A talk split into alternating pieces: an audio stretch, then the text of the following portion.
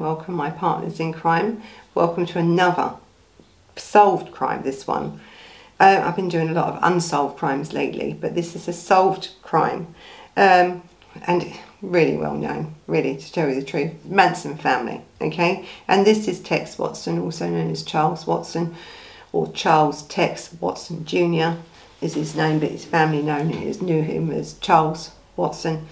Um, and he was just a normal kid, wasn't he, really, I suppose, when you think about it. He was a, um, some might say, even an exceptional one when he was younger. Um, and it just turns out that he's probably one of the most evil killers, really, that I think American history has ever seen. Charles Manson, yes, has always had this um, aura around him of manipulation and how he can do things and that. But he wasn't a killer like this one.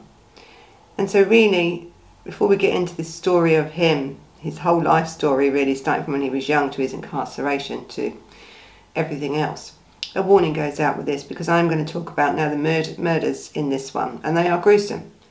They are gruesome murders. This man was a serious killer in his own right. And I think, really, if it wouldn't have been for Charles Manson, would he have been a killer? Probably. I think he probably would have.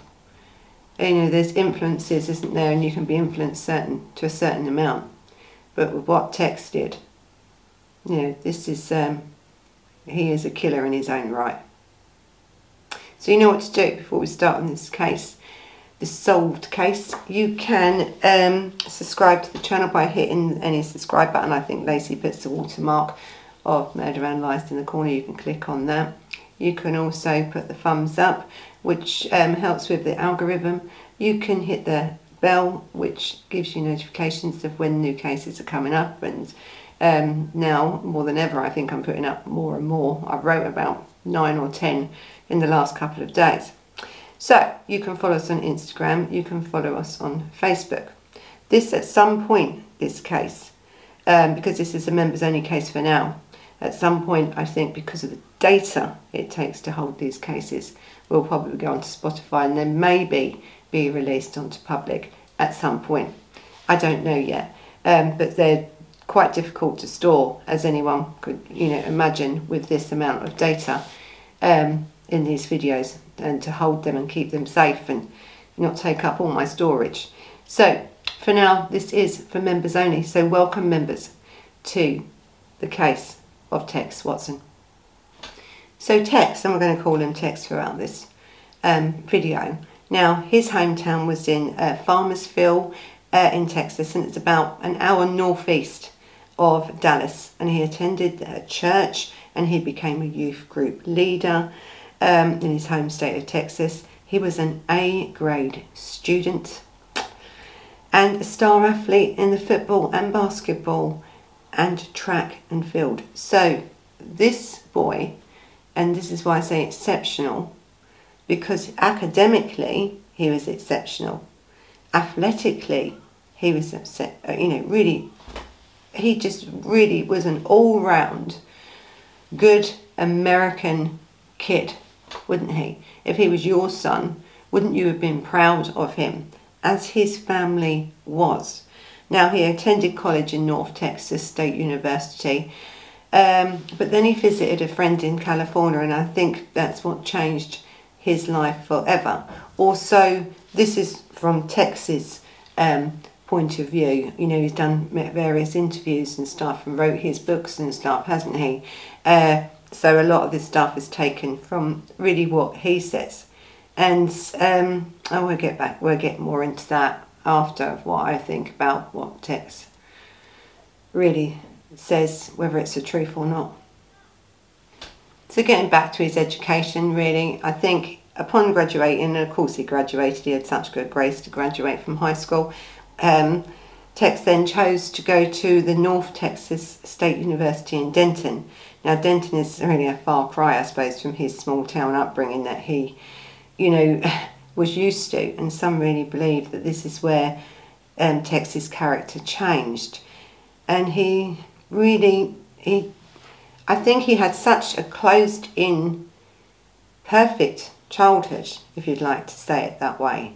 He was brought up, you know, very well. There was no abuse here. There was no, um, he wasn't starving. He didn't have to fight for anything. He didn't have to steal to, you know, he had all the comforts, you know, when we say things that may affect people as a child, you know, where they haven't got the safety, they haven't got, you know, they're not being fed, their welfare's not met. This wasn't the case with Tex at all. He had it all. He's the one that chose. Once he left that safety of that, I don't know, closed sort of upbringing, well managed upbringing, as when he went to university and the doors opened for him and he saw what the world could offer him in the party scene world, the drug world, um, the drinking, you know, he then changed. And listen, many kids, when they go to university, let their hair down and this, that, and the other, and they party, and you know, their grades drop a bit, but they soon sort themselves out after the first six months to, to a year. That's what normally happens. You know, kids grow up, and this is all a part of the learning process. But I think with Tex, he enjoyed it so much, and he got into that scene in such a deep way that he had no intention of ever going back. Not really. So now you think, okay, you know, you're trying to fund now this university lifestyle, this party lifestyle, so his funds started really to deplete quite quickly. And then he decided that he needed to get a job. So he got a job with, um, I think it's at, at Braniff Airlines, as a baggage handler. Now, you know, we're talking about the 60s. So a baggage handler now and then he seemed to get a lot of free flights for this job, which you would have. And then he starts to fly to Los Angeles about eight times in two months. And, you know, he says to visit old friends, you know, fraternity brothers and stuff like that. I would more say, at looking at this man and his travel habits at that point and in this time when we know the mob in America run, you know, this sort of drug uh, in and out of different states, you know, who better to have really than a person who is a baggage handler, a youth really wanting the lifestyle, wanting the money. Um, I would say Tex was probably flying in and out of, you know, Denton to Los Angeles, not just to see his friends, but probably doing other things. And uh, that then got him quickly then into that lifestyle, didn't it? So, uh, they said, you know, he says he really fell in love with California. I bet he did. You know, it was an easy lifestyle in them days, especially if you had a little bit of money. And that uh, he never looked back, and I don't think he even made a semester at that university, his degree. That was it. His education in university, all the hopes and dreams that his family had for him, had gone. Now this man was on his own, wasn't he? He now chose his own lifestyle. And uh, it was a lifestyle that if you want to blame it on drugs or you want to blame it on Manson or whoever, that's what he fell into, really. But I don't really believe that you can blame anybody for anything. It's called having free will.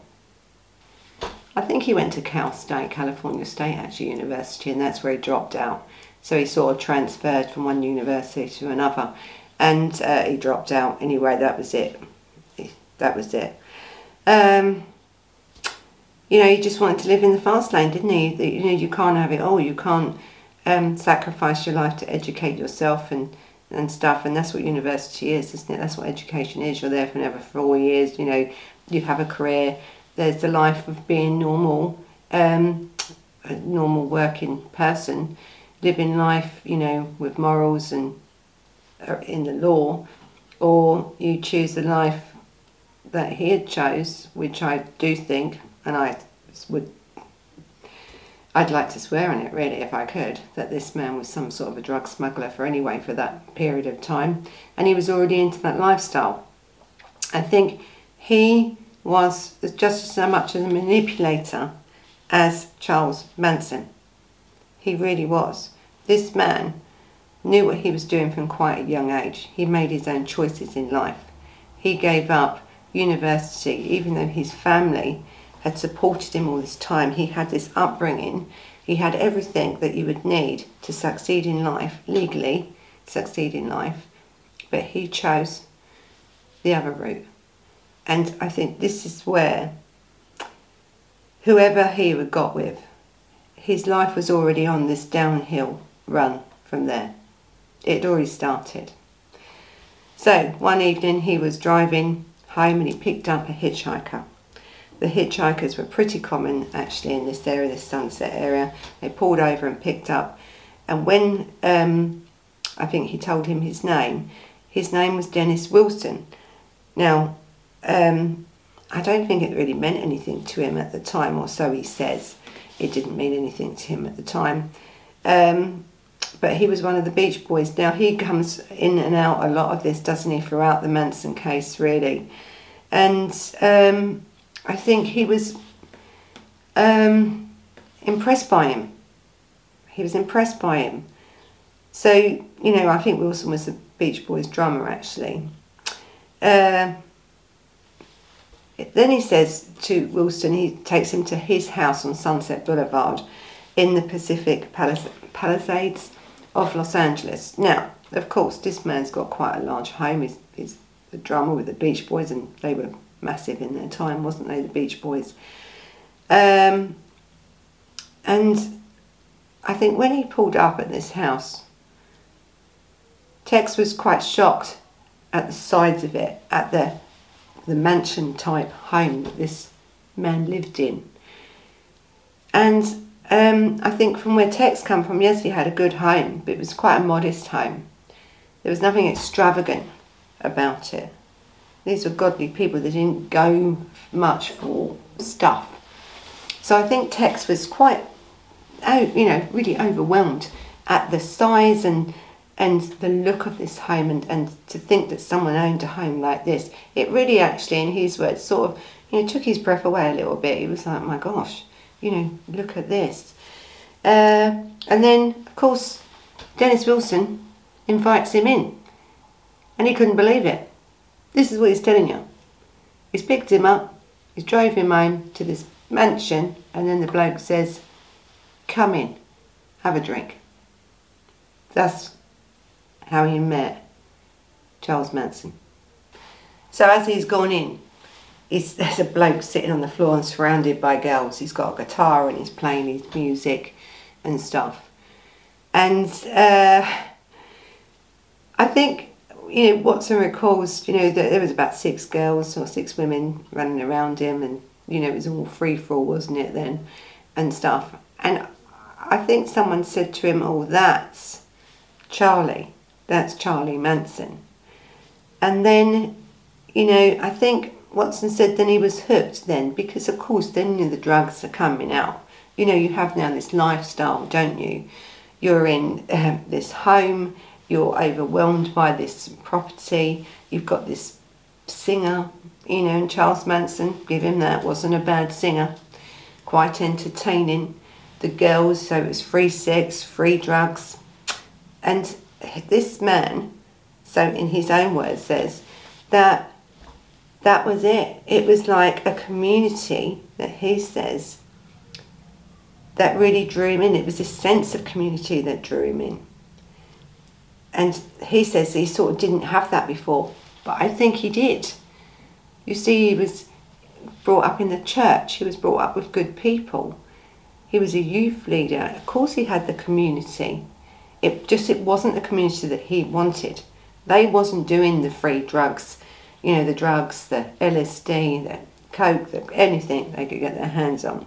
They wasn't having group multiple sexual partners and doing what they wanted. These were normal people. Tex wanted this sort of community. He was attracted to this sort of community. And that was it. He was in. Tex says that he remembers Charlie saying something about love, you know, finding love, letting yourself love. And he said he suddenly realised what that's what he'd been looking for was love. He sort of says Not that he wasn't loved, but he says it was a different love he was after. Not the same love as that he's got from his mum and his dad and his sisters and stuff. That wasn't the love that he was looking for. Now don't forget this is Tex saying this.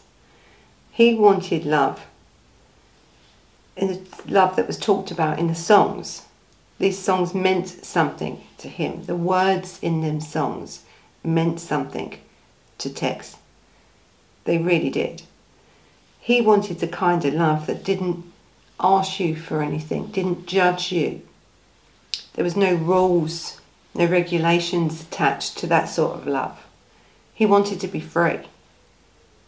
And that's exactly what he found in the Manson family. That's what a lot of these kids were attracted to. And most of these kids that were in the Manson family had some form of bad upbringing or background. This was not the case with Tex. I think as Manson's group family become bigger, and it was quite big actually, to tell you the truth. In the early days, this group, you know, started then to take acid, know, LSD, you know, do the acid trips and all this sort of stuff. And then Manson saw that he had power. Now, if you've watched Manson, the free part one, what we did, you understand from Manson's childhood that he used to, he had to manipulate, he had to, to survive. Manson knew about behaviour. He could see if he could manipulate you or not. He could tell that just from speaking to you or your actions. If he couldn't manipulate you, he wouldn't even bother. Remember when he was being raped and abused in the early days in the uh, institutions he was in? He pretended to be mad. He pretended to be something he wasn't to stop them attacks. Manson was very, very good at making people believe something that wasn't real. But with the LSD and with everything else they were taking, and Manson not always took it, he looked like he took it, but he didn't because Manson liked to be in control. All these others were taking it, and then you had this bizarre teachings that he was doing because he wanted to belong, Manson. He wanted to control because he's had no control all his bloody life, really. So he had to, it was, he was drawn by it.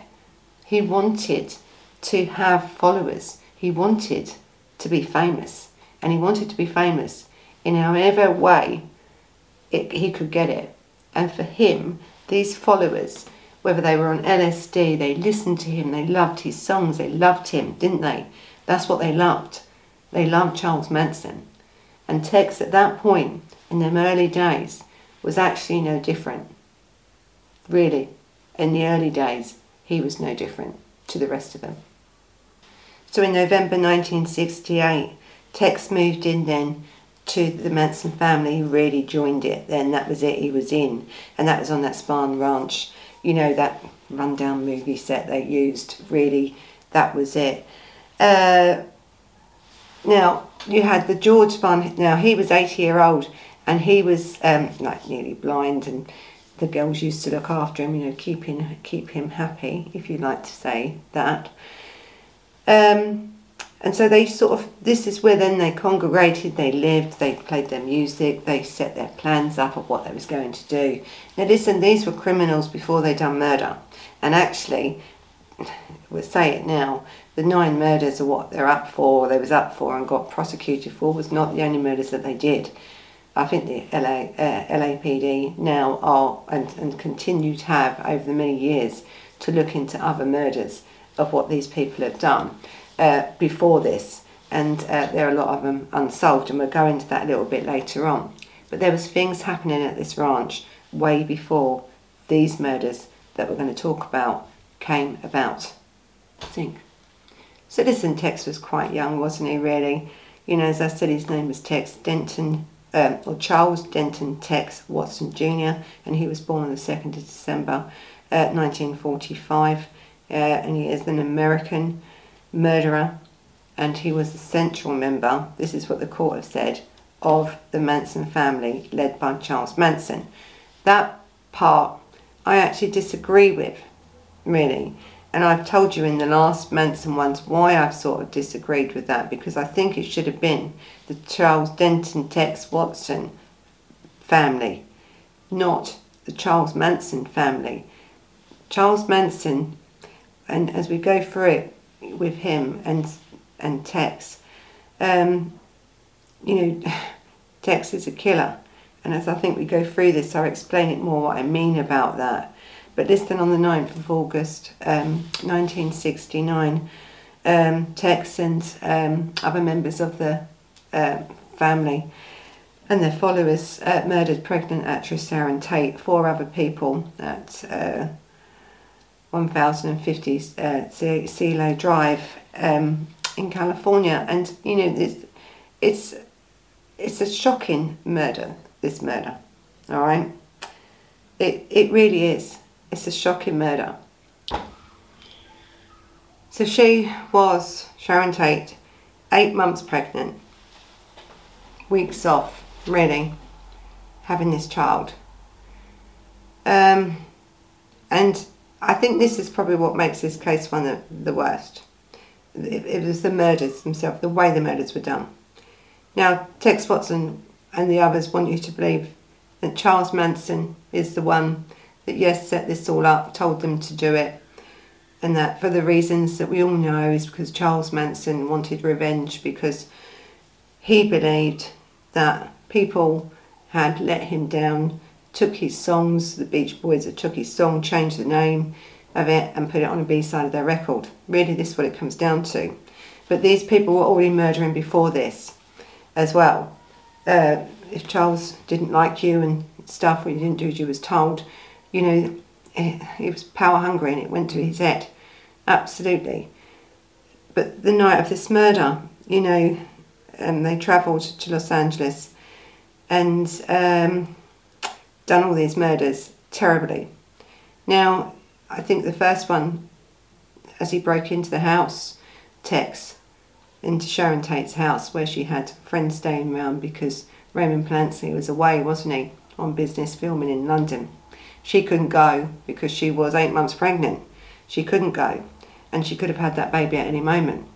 So she had some friends staying with her. Now, one of her friends, the male friend, one was a hairdresser, I think, he was asleep on the sofa and woke up to surrounded by Tex Watson and the others in this property.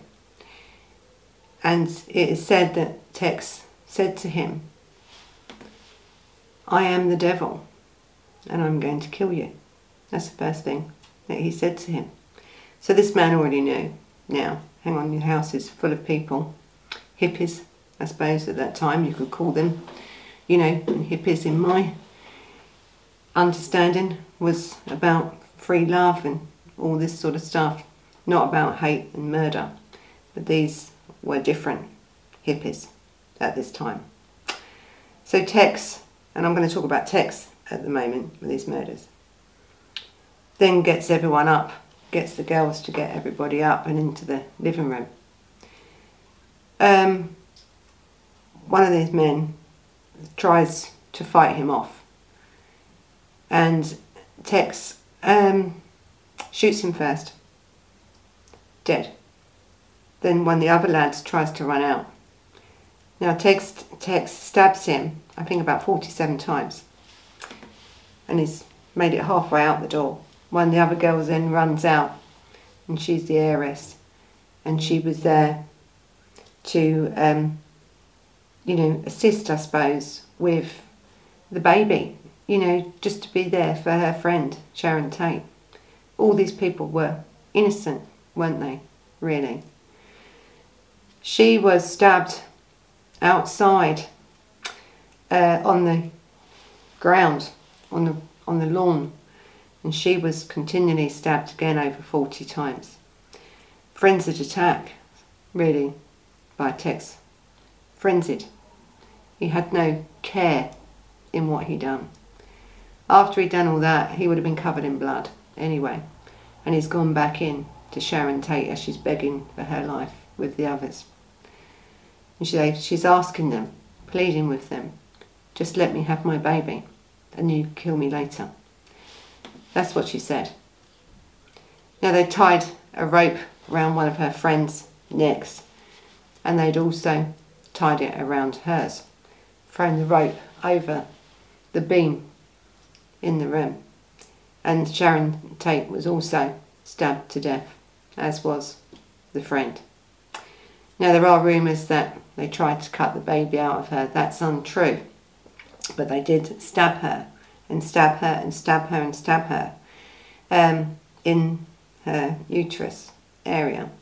The baby and her, um, I think her death wasn't, I think she watched everyone else die and um, she was the last one to die. When they first arrived at the property, there was a young lad um, looking after the property in the guest house. He'd had a mate round. They had had drugs, you know, bit of puff, and the mate was leaving, and they shot him dead in the car, and that was Tex that done that as well. Listen, this was a massacre. All right, it was a massacre in this house. And then they said that Charles had told them to write stuff on the wall, you know, to make it look like they had, you know, been there. And they was the ones that wrote Helter Skelter and pigs and stuff on the walls. That was their decision. Their decision. There's lots of issues to whether Helter Skelter was actually used. Charles Manson was a racist, absolutely. He wanted a race war because he believed if he could say that black people had done this, people then would come more towards him, he would be the saviour. This is in his mind what he's telling these people, LSD'd out their head and stuff, which is no excuse for the murder and the murders of what these people have done. By the time you've stabbed one person 47 times, you clearly understand what you've done. Plus, you would be exhausted, let alone get up and stab somebody else like that. And we're talking about females here. We're talking about young women. And they didn't like them because these young women had something that they wanted. And that was the lifestyle that these people have earned. They had a life and it was taken by Tex. This murders was terrible. So you think then, wouldn't you, if you've been manipulated to do this sort of murder and you've had to then live through it, and after you've done all these murders and you've done this to these people, that you would have some remorse. But no, not Tex and the others. They've decided then to go and get something to eat, sit in a bush and eat some food. The next night they went and then they, same people really, participated in the murders of Leno and Rosemary LaBianca. Now, Watson was found guilty of that murder in 1971. But you see, Tex Watson, when all this was over and people were being arrested, he flew back to Texas because don't forget these crimes happened in California. So then they had to extradite Tex back, and it took a year to extradite him back. He didn't give himself up. He didn't come forward. He didn't do it. That's why he wasn't at the same trial as Manson and the others. His trial was separate. It took him a year, took them a year to get this man back. Now listen, there was some issues with the investigation into the Tate murders and the Banker murders. Of course there was. The LAPD didn't match the crimes up even though, you know, it was quite obvious that these were done by the same people. And don't forget that the Manson family and all these people were only actually caught by accident. They went out, didn't they, to the desert, you know, and they couldn't get through, so they set something on fire. And um, that's when their state troopers came and arrested them, really, for that. And it was only one of the girls in the cell that was bragging about what she had done bragging about it that actually got these people caught. And the girl that she was bragging to had worked at, at some point in Sharon Tate's house, not when Sharon Tate was there, but she had worked. And so she believed what the girl was saying because the girl described the inside of the house. And, um, or else these people would have got off. Now, these people would have had a list of who else they were going to murder.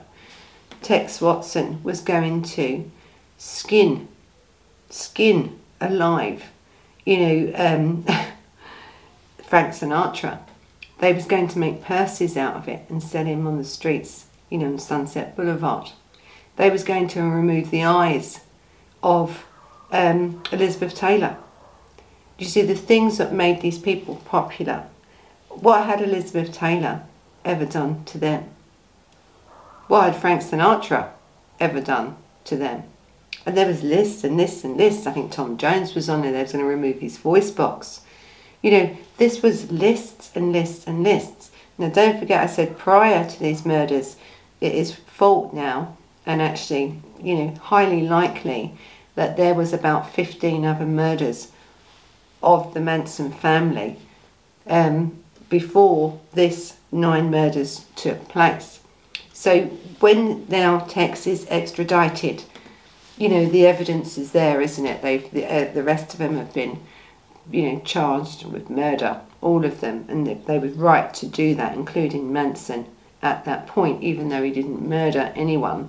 He encouraged it, incited it. He was the vessel, as they've said, for what um, got this. But Tex is a killer.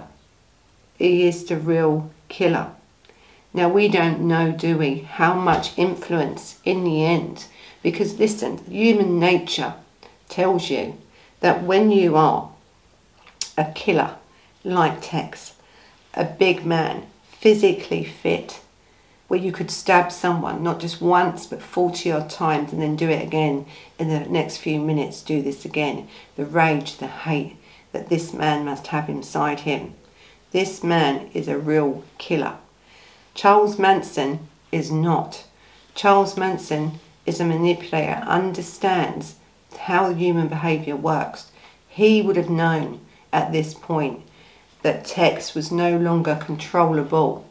He couldn't control him. There's no way. And in the end, as with all of them, we've seen it with mob bosses, we've seen it with everybody, you know, organised crime, that just because you might be their right hand man, this Tex wanted that top job. He deserved it, didn't he?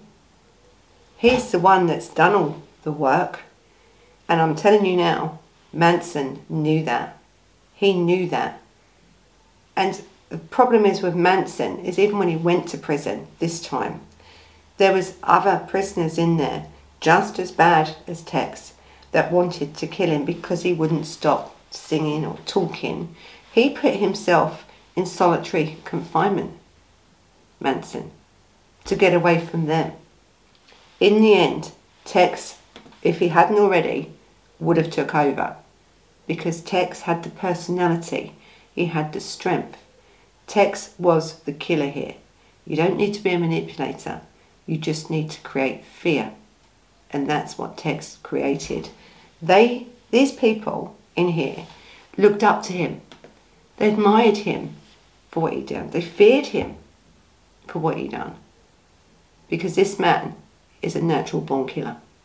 And Manson saw that the minute them first lot of murders were done before this, before these ones, Manson was already losing control. There was no way Manson could have controlled Tex. No way. It's not humanly possible. We understand, don't we, about Manson's background his history, how he manipulates. He couldn't have done that in the end with Tex. In the end, Tex would have killed him. He would have. So Manson's little followers, or Tex's admirers, should I say, were Susan Atkins, Linda Kasabian, Patricia um, Krenwinkel. Now, they were the main ones and um, they were the ones there at Sharon Tate's and the LaBianca's murders. They were the ones. Now, the victims were Sharon Tate. They were, um, who I said was eight months pregnant. Then you had, I think, um, Jay Ser- Serban, um, Wojciech, I think, Wojciech Frykowski and the coffee heiress Abigail Folger. Now they were the ones that were murdered there. So, you know, I, I think they're the ones that's made the headlines, haven't they, really? They are the ones. And they are the ones that Texas said he feels guilty now for, that he, you know, because he was sentenced, wasn't he, to death with the other ones, but again, the law changed and then he got off and then he could start having parole seven years later. Now he wants to become this moral prisoner and everything, and that's, that's what he's, he does. He's wrote books. I think he got married, he had four children. Um, and then I think in 1980s is when it was stopped that, you know, these conjugal visits in prison weren't allowed. I mean, my God. Now listen, uh, you know, we're going to have to talk about it, aren't we, really? We're going to have to talk about the sort of woman that would want to marry someone like Tex. We really, we have to talk about it. I cannot understand it. You know, you know what this man has done. You know it. Not only do you marry this man, you have children by him. You set up a life with him. You try and help him get out. every appeal, you're there. You know, the parole, you're there. I mean, is it me? I, I just don't get it. And so if someone could actually tell me what makes someone do that, uh, I, for the life of me, I just don't get it. I never have, and I never will. The other thing I don't like is that Tex has now, you know, found God again. He's now a minister, you know, he runs his own church, doesn't he, and stuff like that because he's reformed, you know, he's remorseful. He's not remorseful because one, the extradition took so long. He's never showed any real remorse, Tex. And I think some of the parole people have said that. This man really shows no remorse. What this man shows is, really, is that all that he cares about is himself. That's all he cares about. Until this day, he writes books, you know, and this sort of thing and makes money. I think he was worth about 400 and something thousand dollars. Well, that's great, isn't it? I mean, you know, and that should have gone to a victim fund because I don't believe in any criminal like this making money out of it. This man thinks he's a celebrity. He's not. He's a killer. He is an absolute killer. That's what he's always going to be. I mean, every pro he's ever gone to, he's lost. Thank God. Because this man shouldn't be allowed out. And I can't see any governor of, you know, Los Angeles putting his name to releasing this man. I mean, that's a, you, that's a career breaker, isn't it? Your career would be over. Listen, this Tex Watson is just a killer. And people write to him, people want to know him, people look up to him. Actually, I've heard of one of the victims' um, family members follows him, church and things. You know, to me, we shouldn't forget when people murder like this. You, you, you can't forget what this man has done. He's took so many lives without a fault. You can't blame Manson for what these people did. You can't. You can't blame drugs or anything else because plenty of people in the 60s were out of their heads on LSD. And if everyone had been murdering, there'd be no one bloody left. Now, Charles Manson did say, didn't he, that he had killed others. He did say it. And it is true. And now as the police and the investigators are looking and have been looking for many, many years at other victims, there was a young girl mm-hmm. who was uh, murdered. Now they found photos of her with the Manson family. Now whether it was Tex or one of the others that did it, had done that murder, she was found only a few miles from the ranch where they lived. She had been stabbed 150 times. 150 times. This young girl. Now, they say it was probably because she knew something about one of the other previous murders before these ones and was trying to escape, and that's what they did to her. But Tex really liked to stab. That was his thing. And he was multiple stabber. He had the strength. He had the oomph in him to do it. He was an athlete. But 150 times, it makes me feel, probably think there's more than one. Because 150 times to stab someone, I, I can't even think of it actually, how that would be. How you could do that. What would be left of this poor girl's body? What would be left? So there is sort of some of the murders. Now, the problem is, is that it's evidence, isn't it? And these investigators are still looking, still trying to check. We've had lawyers that have gone missing. We've had Scientologists, two Scientologist girls that have been murdered. And we all know that um, Manson was into Scientology and stuff. But it depends what they know and um, the links to them. You know, there's links there, but whether they would hold up in court is another thing. But these are still investigating it. They still want to know. So there's a lot more behind the Manson family than what people think. And this is why I say to you, I don't think it should be the Manson family. It should be the Charles Tex Watson family.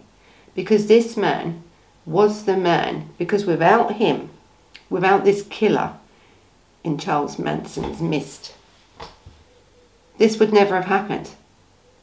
And I don't believe that Tex Watson was that influenced by anybody at all, especially Charles Manson. If you can kill people like Tex Watson killed people, you would not be influenced to do it by anyone.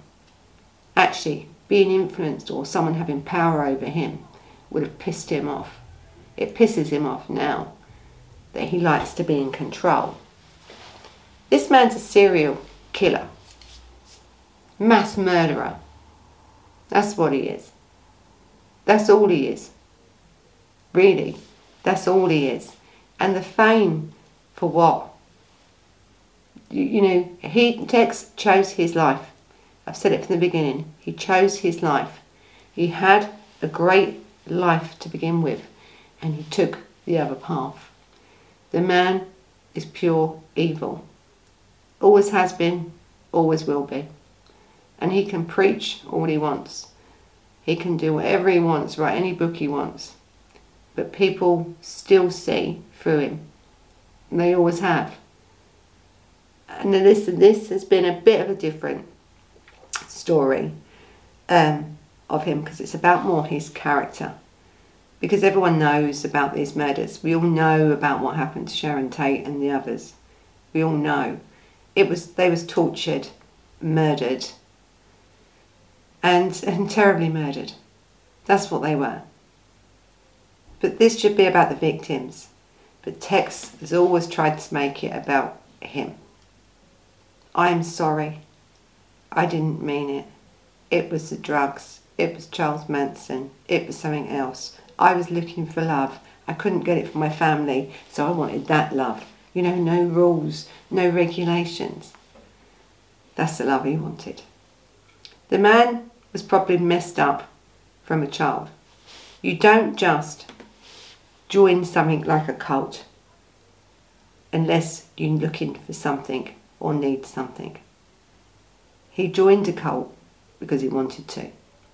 And he became so high up in that cult that in the end, if they wasn't caught on that day by accident, God knows what they would have done.